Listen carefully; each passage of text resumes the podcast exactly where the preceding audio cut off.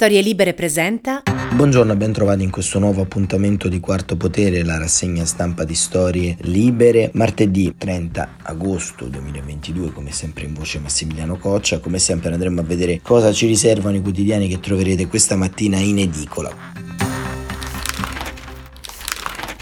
Quotidiani che ovviamente centrano il tema energetico come tema sia elettorale ma di scontro e polarizzazione all'interno delle famiglie politiche europee, eh, ma soprattutto i giornali di questa mattina riflettono un po' eh, su come questa campagna elettorale stia lasciando molti strascichi anche all'interno dell'opinione pubblica. I sondaggi danno un centrodestra ormai lontanissimo, lanciatissimo verso la vittoria, sono all'incirca 19 punti di distacco con il Partito Democratico, con la coalizione progressista che ovviamente risente di un fattore eh, frammentazione in modo importante, ma eh, non c'è solamente il eh, distacco, appunto, come raccontavamo ieri, tra eh, elettori ed eletti, tra il dibattito elettorale e i punti di caduta sulla vita reale ad alimentare queste giornate. Mm, c'è un, una sorta di complessa amalgama eh, di tanti fattori. Se da un lato appunto la linea dell'Italia che verrà è in qualche modo qualcosa che preoccupa gli analisti italiani e internazionali, dall'altra parte c'è una sorta di fiducia eh, all'interno eh, delle eh, classi dirigenti europee sul fatto che l'Italia non uscirà da, da, quei binari che l'hanno contraddistinta in questi ultimi anni, anche perché banalmente non conviene, non conviene a uh, Giorgia Meloni, non conviene al centrodestra, così come precedentemente non è convenuto ai partiti populisti eh, quali la Lega e il Movimento 5 Stelle. Il Corriere della Sera apre eh, con le questioni energetiche, il gas, spinta per il tetto al gas, tregua e abbraccio tra Meloni e Salvini, lettera sfida dei voti al nord, le emergenze energetiche in Europa, l'apertura di Berlino, l'ipotesi di eh, sganciare i prezzi di elettricità e metano e ancora invece la Repubblica, giornale diretto da Maurizio Molinari, gas ora Berlino apre e ancora Germania pronta a discutere la proposta italiana eh, di tetto UE al prezzo del metano, decisivo il summit del 9 settembre, Ursula von der Leyen con la riforma del mercato europeo abbasseremo le tariffe, quotazioni giù del 20% e ancora il giornale diretto da Massimo Giannini, la stampa, gas alle stelle, si muove l'Europa. E von der Leyen avverte, prepariamoci alla chiusura dei rubinetti russi, accelerazione sul tetto ai prezzi e poi l'intervista a Luigi Di Maio che annuncia un tagliabollette da 13 miliardi e ancora nel taglio centrale il saluto della figlia ad Alberto Balocco e alle vittime di questi incidenti montani che nell'arco di queste eh, settimane si vanno succedendo, insomma Alberto Balocco, imprenditore piemontese morto per essere stato colpito da un fulmine. Andiamo invece a vedere cosa ci riserva Libero, Libero, polveriera Lampedusa, la sinistra nasconde la bomba immigrati. I giornali europei lanciano allarme sbarchi. Al 2016 mai così male, i costi 2,5 miliardi, però in Italia non si imbarazza nessuno, il PD tace. E ancora nel taglio centrale l'abbraccio Meloni-Salvini in Sicilia e gli stretti di Messina. Il giornale Draghi torni a bordo, crisi delle bollette, l'UE stop imminente al gas russo, poi apre al price cap, il premier nicchia per lasciare le misure al suo successore, gli extra profitti solo un miliardo incassato su 10 e il Fatto Quotidiano fa un titolo del tutto similare, uguale a quello del giornale. Draghi salga a bordo, ma lui mette il broncio. Il pressing dei partiti, dopo Conte pure gli altri, chiedono un decreto, però il Premier fa l'offeso. Questo diciamo racconta un po' mm, il fatto di un titolo similare in termini giornalistici, racconta anche un po' di linea similare intorno ad alcune questioni.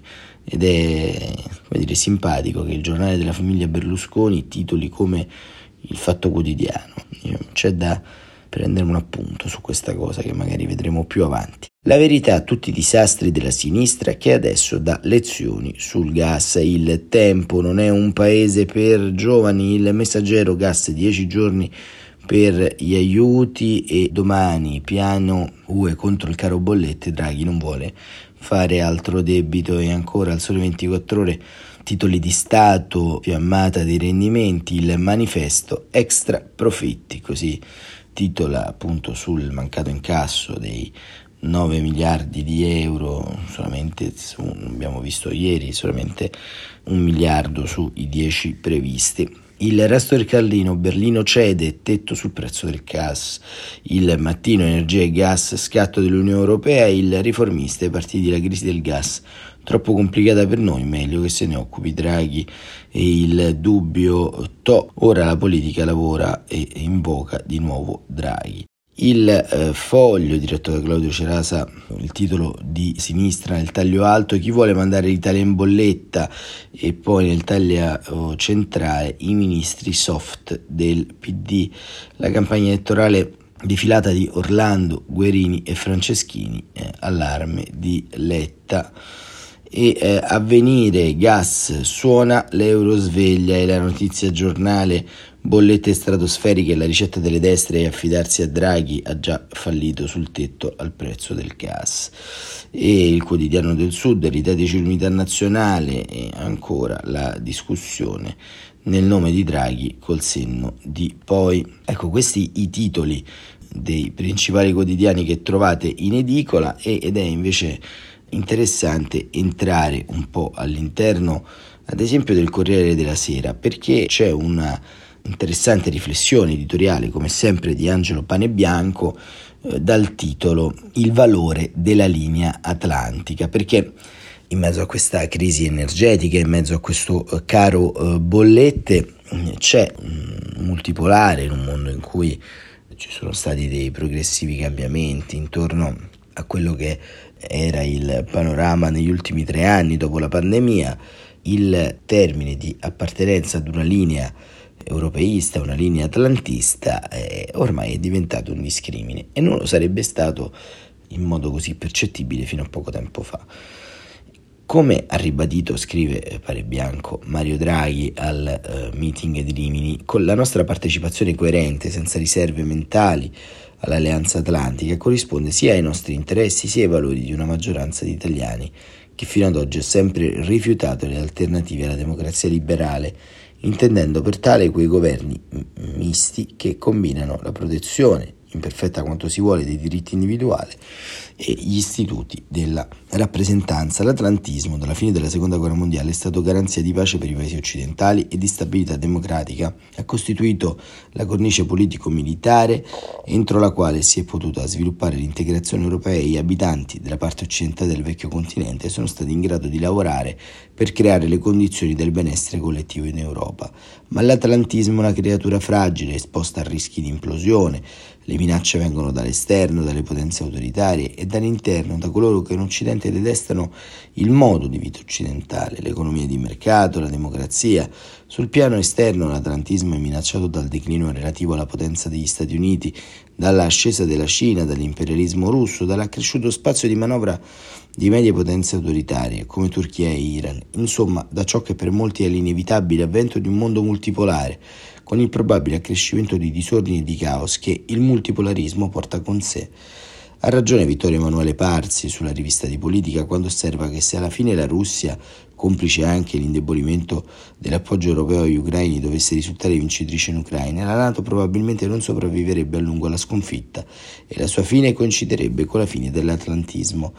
Ci sono poi le pressioni interne, interne, chi in Europa è spaventato di fronte alla perdurante presa di Trump sul Partito Repubblicano teme gli effetti che la corrosione della democrazia americana avrebbe anche per le democrazie europee, anche se va detto gli Stati Uniti dispongono comunque di anticorpi sufficientemente forti per resistere, o così si spera, a potenziali involuzioni. Gli avversari occidentali dell'atlantismo sono di due tipi, quello più diffuso e anche il più rozzo sono coloro che esibiscono antiamericanismo e avversione per la democrazia liberale, solo una pseudodemocrazia dal loro punto di vista. C'è però anche una forma più sottile di antiatlantismo, si presenta apparentemente come politicamente neutrale, veste i panni del realismo politico e dell'obiettività scientifica, è la posizione di coloro che per i quali stiamo assistendo ad uno scontro di potenza fra imperi e l'atlantismo è solo la longa manus dell'impero americano. Costoro non dicono di preferire Russia o Cina, ma dicono in sostanza che gli imperi pari sono e a competere sono semplicemente opposti progetti imperiali al servizio degli interessi di ciascuno di essi. Hanno torto quando vedono in azioni opposti progetti imperiali? No, non hanno torto, ma dicono solo una mezza verità. E detta così, una mezza verità è l'equivalente di una bugia perché gli imperi, ammesso che si possa definire l'impero court, l'egemonia internazionale statunitense, pari non sono affatto. Fatte le dovute proporzioni e tenuto conto delle differenze tra le situazioni storiche, c'è fra l'America e il suo operare nel mondo da un lato e la Russia e la Cina dall'altro una distanza equivalente a quella che nella prima metà del Settecento Montesquieu riscontrava tra l'impero creato dall'Inghilterra, terra di libertà secondo il filosofo francese, e l'impero dispotico russo dei suoi tempi. È un'ovvietà che l'America sia impegnata in una competizione con le altre grandi potenze e che difenda le posizioni di forza che ha acquisito nel mondo, ma limitarsi a constatare che gli imperi competono fra loro significa fingere che non ci sia differenza tra l'ordine internazionale creato dagli Stati Uniti e gli imperialismi autoritari. Potete anche non chiamare ordine liberale quello guida statunitense se vi sembra un'espressione che rivela l'eccessiva autoindulgenza occidentale, ma resta che plasmato sia pure con inevitabili contraddizioni e al prezzo di tanti errori della società aperta occidentale, l'ordine internazionale a guida statunitense è radicalmente diverso dalle paci imperiali di Russia o Cina. Il muro di Berlino non serviva ad impedire che i tedeschi occidentali fuggissero a est e i poveri afghani che cadevano dagli aerei dall'aeroporto di Kabul lo scorso anno non volevano scappare perché stavano arrivando gli americani, volevano scappare perché gli americani se ne andavano. C'è qualcosa di vagamente ipocrita in quelli che mettono tutti gli imperi o i cosiddetti imperi sullo stesso piano. Nessuno di loro infatti vorrebbe vivere sotto un regime alla Putin o alla Xi Jinping. Forse, come dicono alcuni, a causa degli errori occidentali e dell'avvento di, molto, di un mondo multipolare, l'atlantismo è condannato. Se ciò fosse vero, che cosa bisognerebbe fare? Come ce la caveremo noi europei?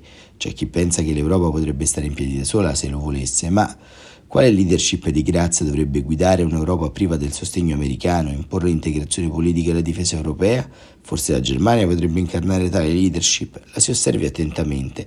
Nonostante la storia sia di nuovo in movimento, secondo la formula dello storico Arnold Toybin, la Germania non è pronta ad assumersi onori e oneri della leadership e senza leadership l'Europa non può aspirare all'autosufficienza politica. L'Europa ci serve come? Ma una sua completa autonomia politica strategica oggi non è pensabile. Atlantismo e società libere occidentali restano legate a doppio filo, simul stabunt, simul cadent, sopravvivono insieme o cadono insieme. Ricordiamocelo in questa campagna elettorale che tutti, i russi per primi, osservano con attenzione, ipotizzando che l'Italia sia l'anello più debole della catena atlantica. In ogni caso, gli annunci di morte dell'atlantismo sono prematuri, partita aperta e pronostici incerti. Così Angelo Pane Bianco sul Corriere della Sera pone un tema che ci appare distante dalla disputa elettorale, ma che invece, come raccontavo, è estremamente vicino, perché l'impianto ideologico sostanziale in cui questo mondo multipolare si batte e si sfida è in qualche modo un impianto molto determinante per arrivare a definire quali saranno le percezioni della politica estera del nostro paese, il cosiddetto anello debole può essere in qualche modo un punto di leva da parte delle democrazie liberali, ma soprattutto un punto di eh, frizione per gli stessi interessi eh, italiani.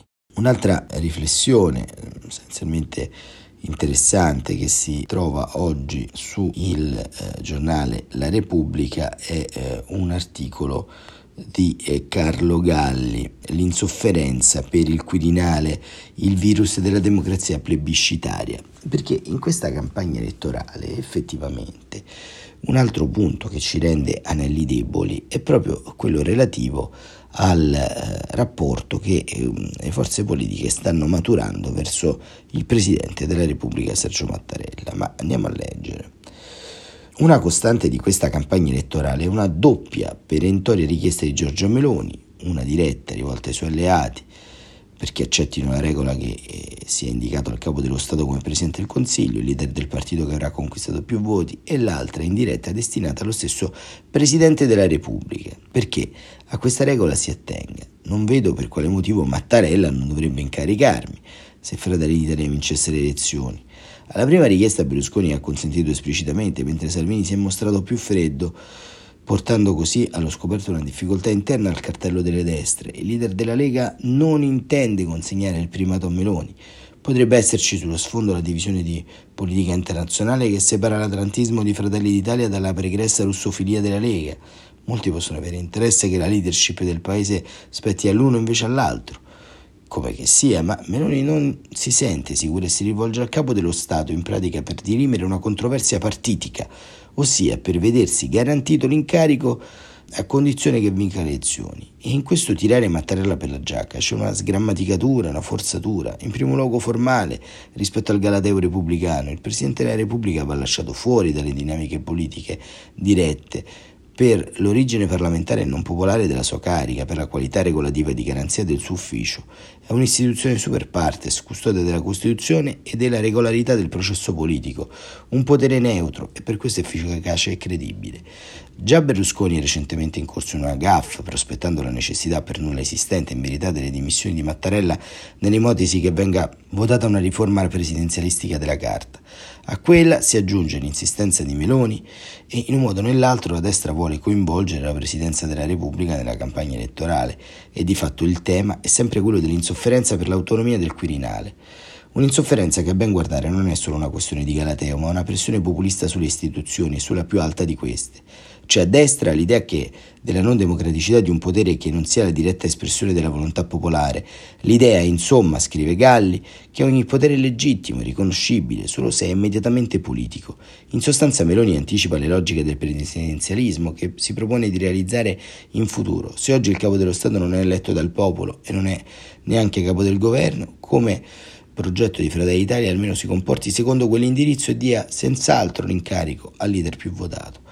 Queste prove psicologiche di presidenzialismo prefigurano un'Italia eh, diversa da quella che siamo abituati a immaginare e intendono fin, fin d'ora abituare gli italiani come a qualcosa di ovvio. Invece questo nuovo aspetto politico proprio non è ovvio.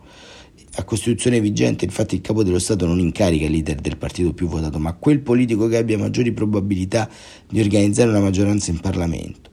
È un ragionamento a guidare il capo dello Stato, non un calcolo numerico. Oggi come ieri non solo i governi tecnici della seconda e della terza Repubblica, ma anche quelli politici della prima sono nati quando le circostanze lo chiedevano e attorno a politici che guidavano partiti minoritari, Spadolini e Craxi ad esempio. Il punto è che la nostra non è una democrazia plebiscitaria, ma parlamentare. Il popolo decide direttamente come essere rappresentato nel legislativo, ma non chi sarà, da chi sarà governato. Il potere del popolo non è un diktat che chiude la dialettica politica, ma è l'inizio di un discorso, di un processo che si svolge nell'istituzione che dalla parola prende il nome, il Parlamento, sia l'impulso di un'istituzione. Il Quirinale, che autonomamente interpreta la voce del popolo per inserirla in un equilibrato dispositivo di poteri. La democrazia della mediazione deve cedere davanti all'immediatezza implicita del presidenzialismo e questa è la sfida populista per la destra. Ed è questo quello che la destra lancia, ostinatamente. La risposta è ora nel prossimo futuro, nella lotta per la Costituzione. Così Carlo Galli su La Repubblica eh, ci porta a concludere questa rassegna stampa in cui abbiamo analizzato sostanzialmente due temi fondanti di questa campagna elettorale, due temi che in qualche modo ricorreranno all'interno di questi 25 giorni che ci separano dal voto. Mai come in questo momento storico eh, la confusione istituzionale e il posizionamento del nostro paese rappresentano anche per i vari attori internazionali un elemento da osservare con molta eh, prudenza. Quarto Potere torna come sempre invece domani mattina alle 7.45, una nuova giornata da raccontare e eh, un nuovo eh, momento per stare insieme e riflettere su quanto avviene nell'Italia e nel mondo. Grazie davvero per essere stati con noi, buon proseguimento di giornata e a presto risentirci.